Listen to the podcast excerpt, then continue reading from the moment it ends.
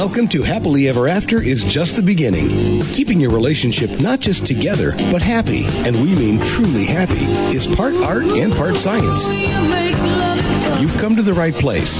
Here's your host, Lesli Doares. I want you to take a moment and be honest with yourself. When was the last time you and your spouse spent quality time alone?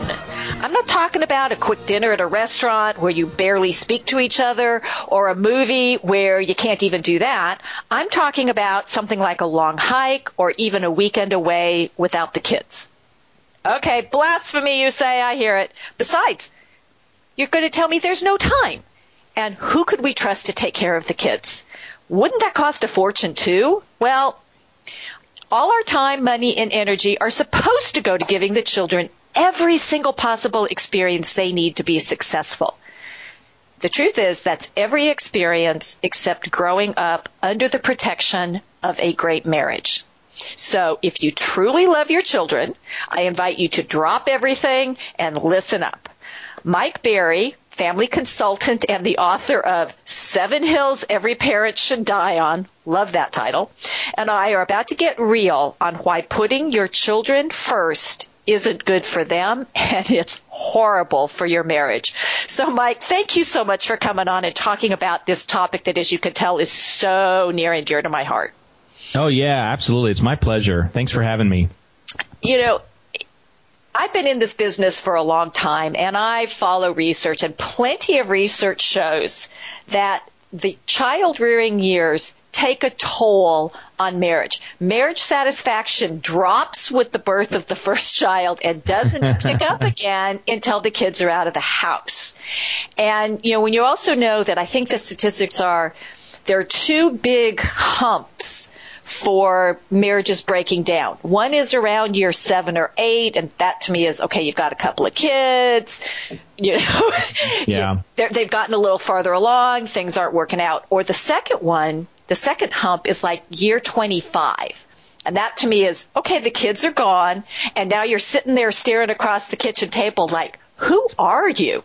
yeah, yeah, absolutely. So you actually took this head on in an article you wrote called The Case for Putting My Wife Before My Children.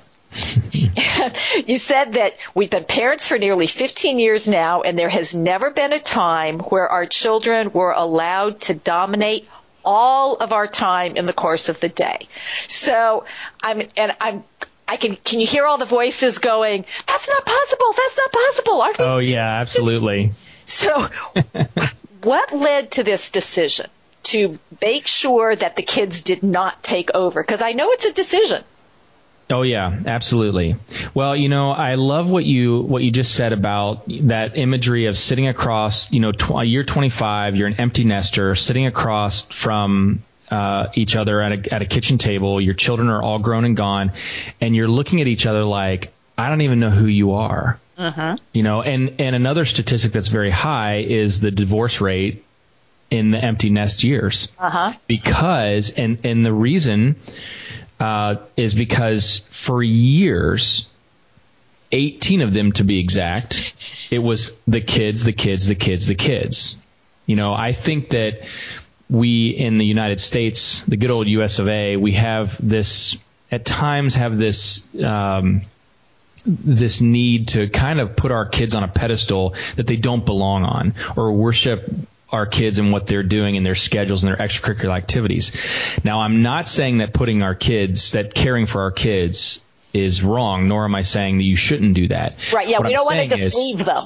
no, yeah, yeah, that's that's a that that's a DCS call waiting to happen. You know, Right. that's yeah, that's foster care waiting to happen, basically. But anyways, it, we we do that, and I think that the the issue that that we found is that a lot of people do that to such a degree that their kids become first, and then their spouse becomes second, and we forget that that this this all began with the two of us. Mm-hmm. It began with us getting meeting, falling in love, getting married, saying our I do's, and then heading off into the sunset, so to speak, to start a family. We forget that, and we, for whatever reason, and there are a lot of reasons we do this. We we we put our kids above the most important relationship on earth, and that's our marriage. The problem there is that you know you end up getting into that empty nest year, those empty nest years, and looking at each other like I don't even know who you are. Right. So the our decision was was pretty simple. We when we first got married, before our first child entered into our home, we looked at each other and we thought we don't want to be those people, you know, 25, however many years from now, looking at each other thinking I don't even know you, and then ending up in divorce. Right.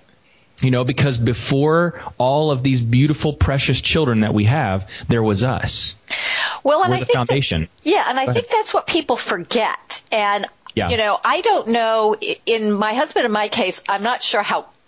Not having children early on was a conscious decision because we were both in graduate school and we thought, okay, this is you. No, this is not Yeah. a good time to have children. So we were able to really build a strong foundation, just the two of us, that when our son came along, we weren't willing to give that up. It's like, Yeah. we fit him in to what we were doing. And it got a little bit harder when his sister came along three years later. That, that took a little bit more juggling. But I think because we had already established that, it made it easier. So how did you and your wife establish this? Well, you know, it, interestingly enough, it, it was, I think it, it was really just a conscious decision. It was that decision making early on that, that this is, that our relationship is always going to take priority, that we need to be healthy as a couple.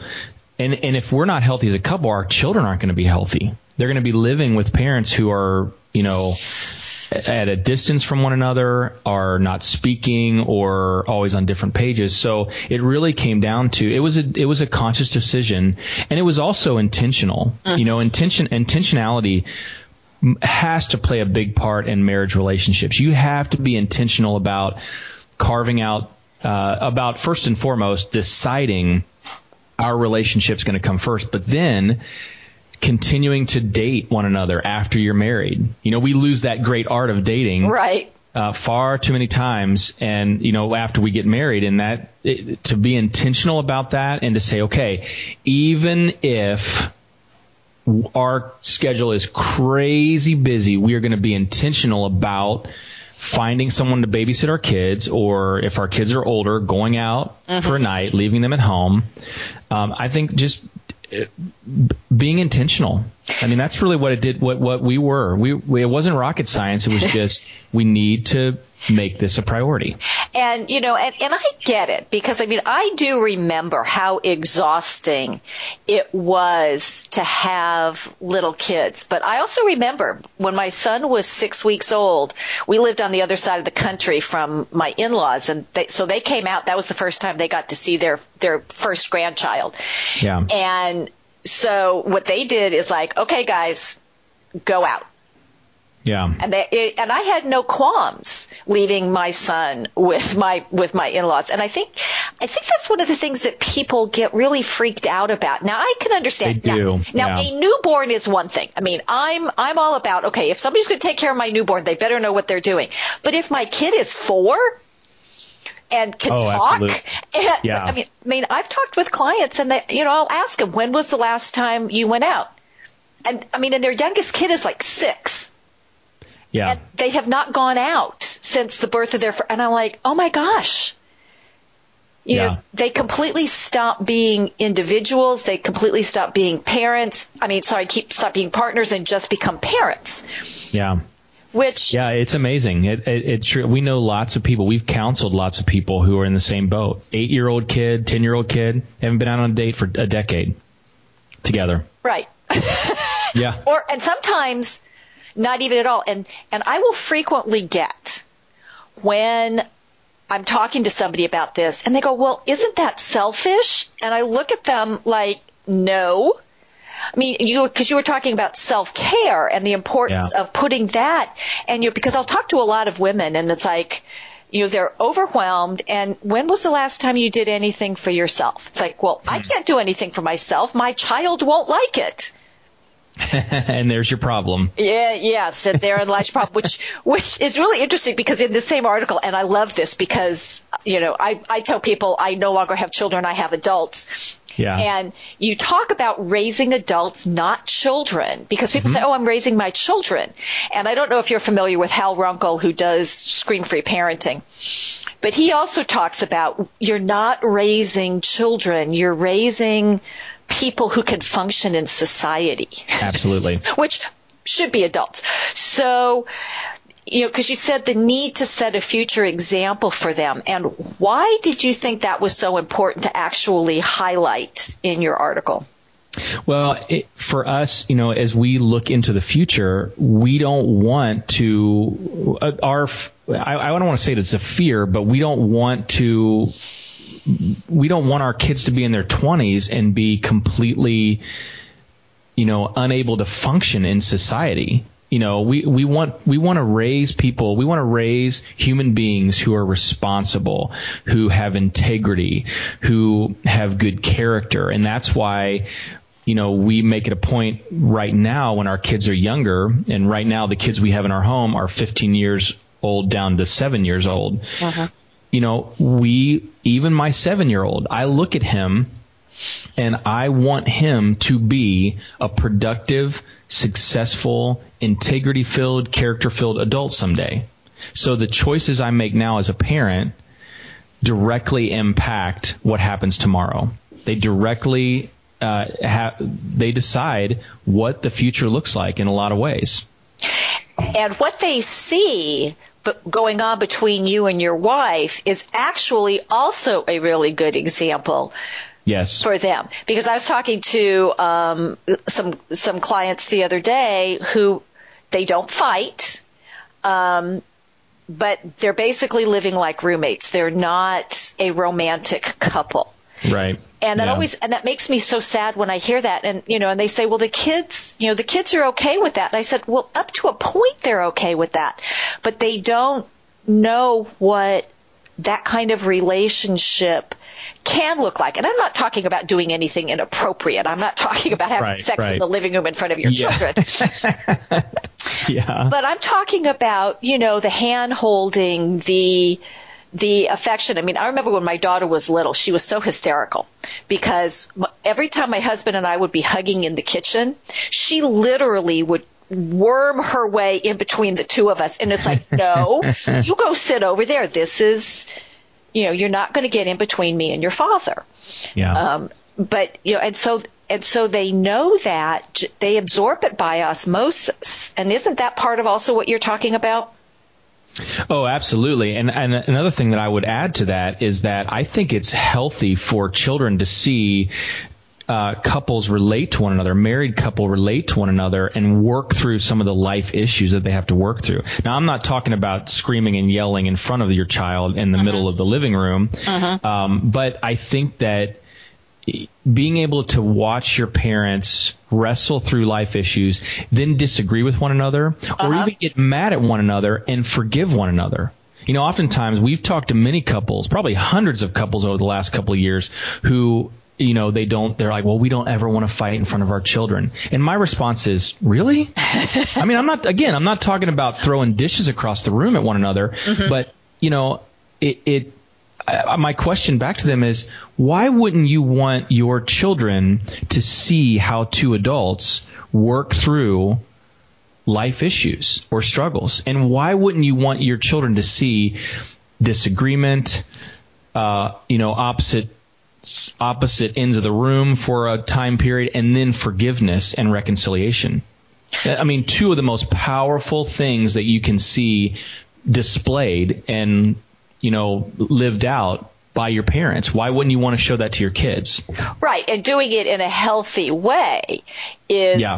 the key component to this. Because, Absolutely. Because what it's because what it says to people is if I never saw this, then this isn't okay if it's happening to me and my partner, we have to all agree, and then we get into the conflict avoidance, which the whole thing to me is it's just because you disagree doesn't necessarily mean it's conflict. It just means you have a difference of opinion.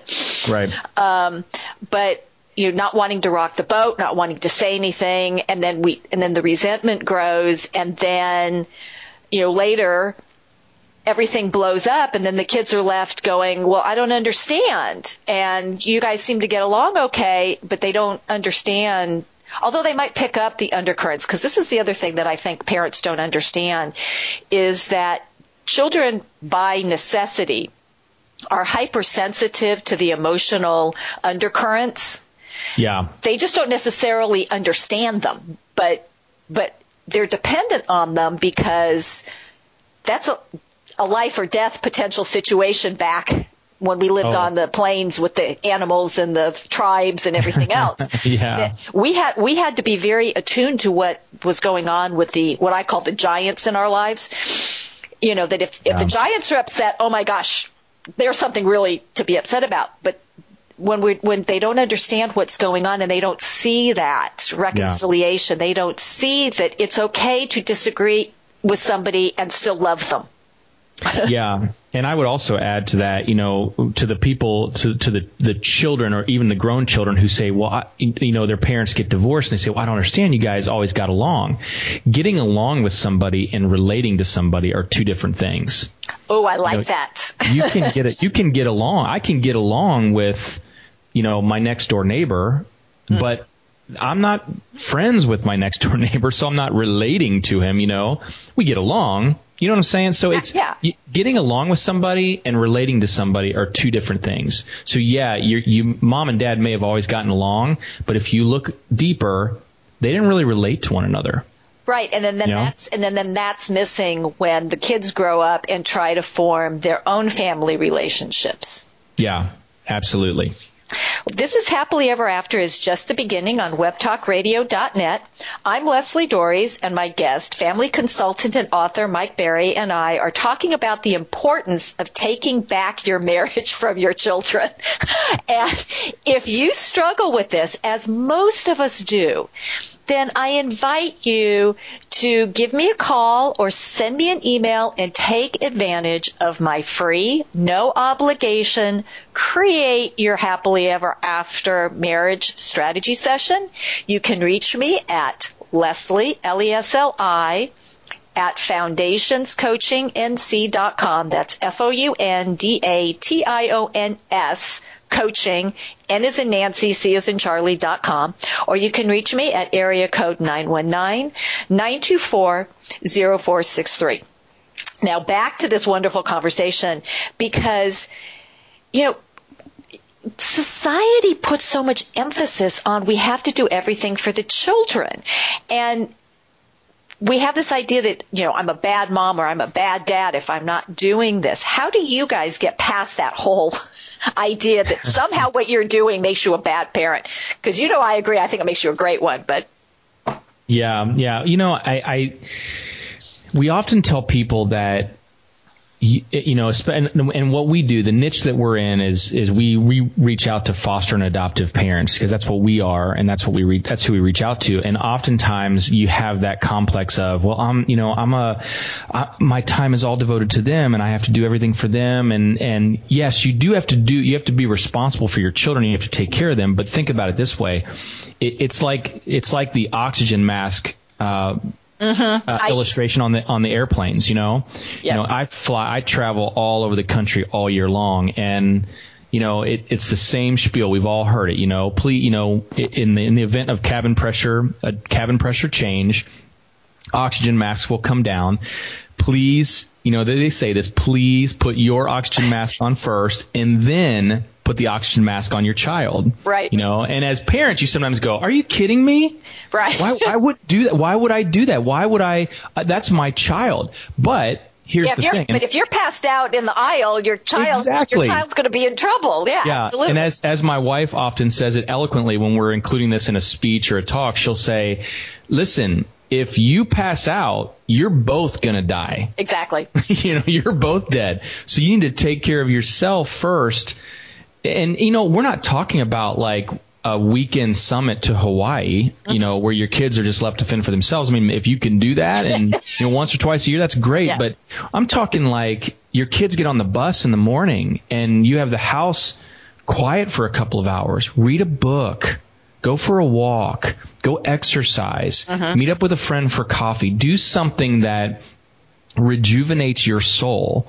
You know, your kids are at school. They're you're they're taken care of right now. But so even, take care of yourself. But even if they're not at school, even if they're at home and one of you goes off to exercise or mm-hmm. spend some time with a friend, you're actually again teaching them it's okay to do this because they'll get used to it.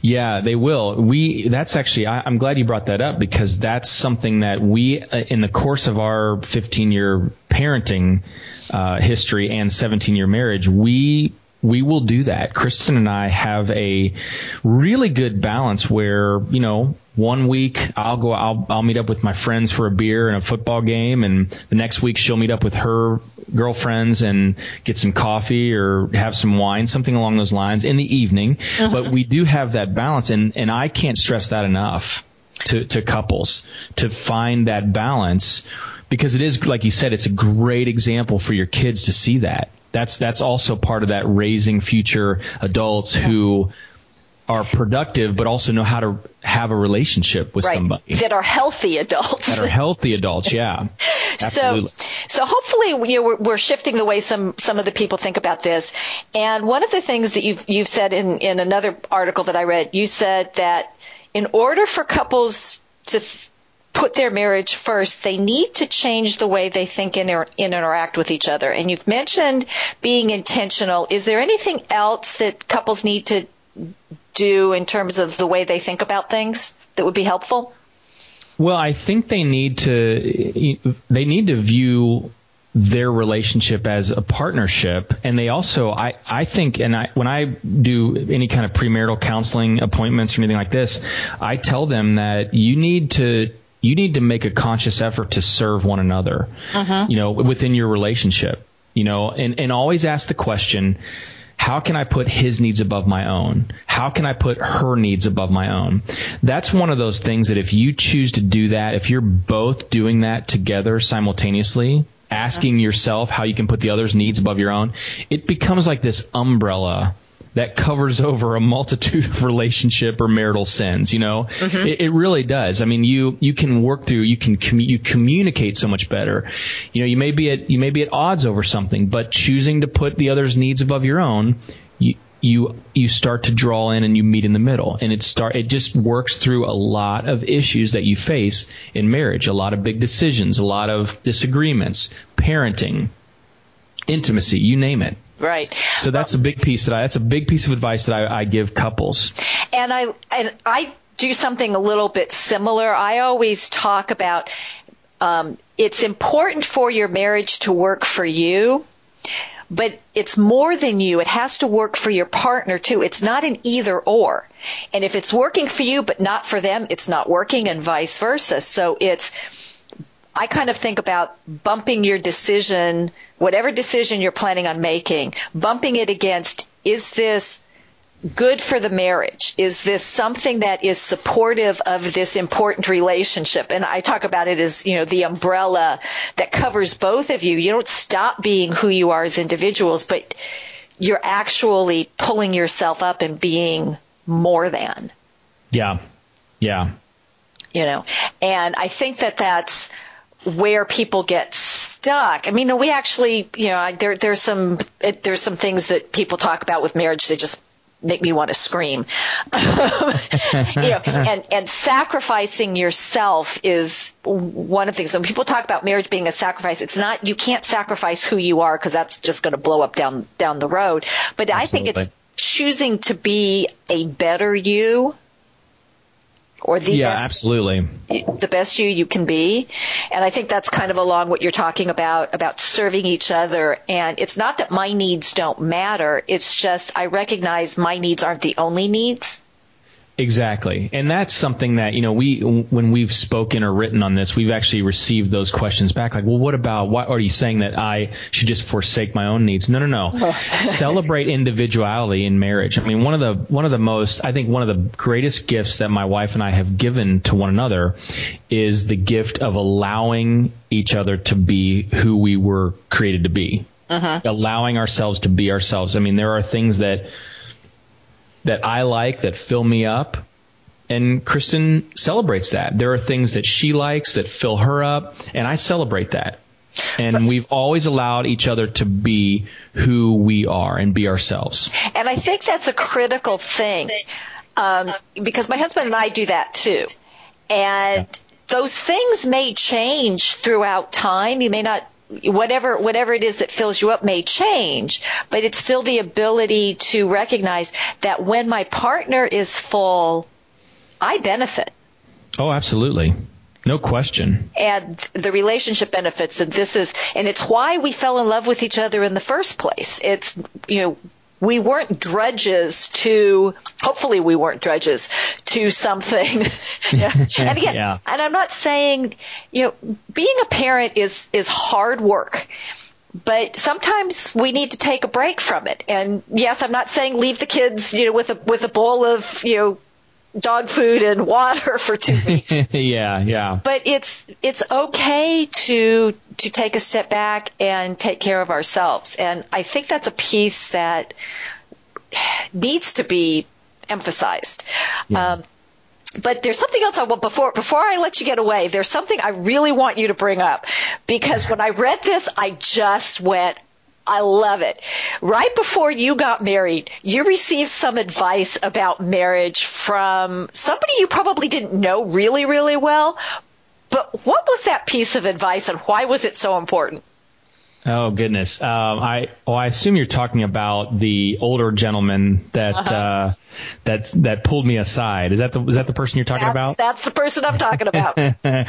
well, and it was incredibly awkward when he did this, but you know, uh, he he pulled me aside. This was probably two weeks before I got married.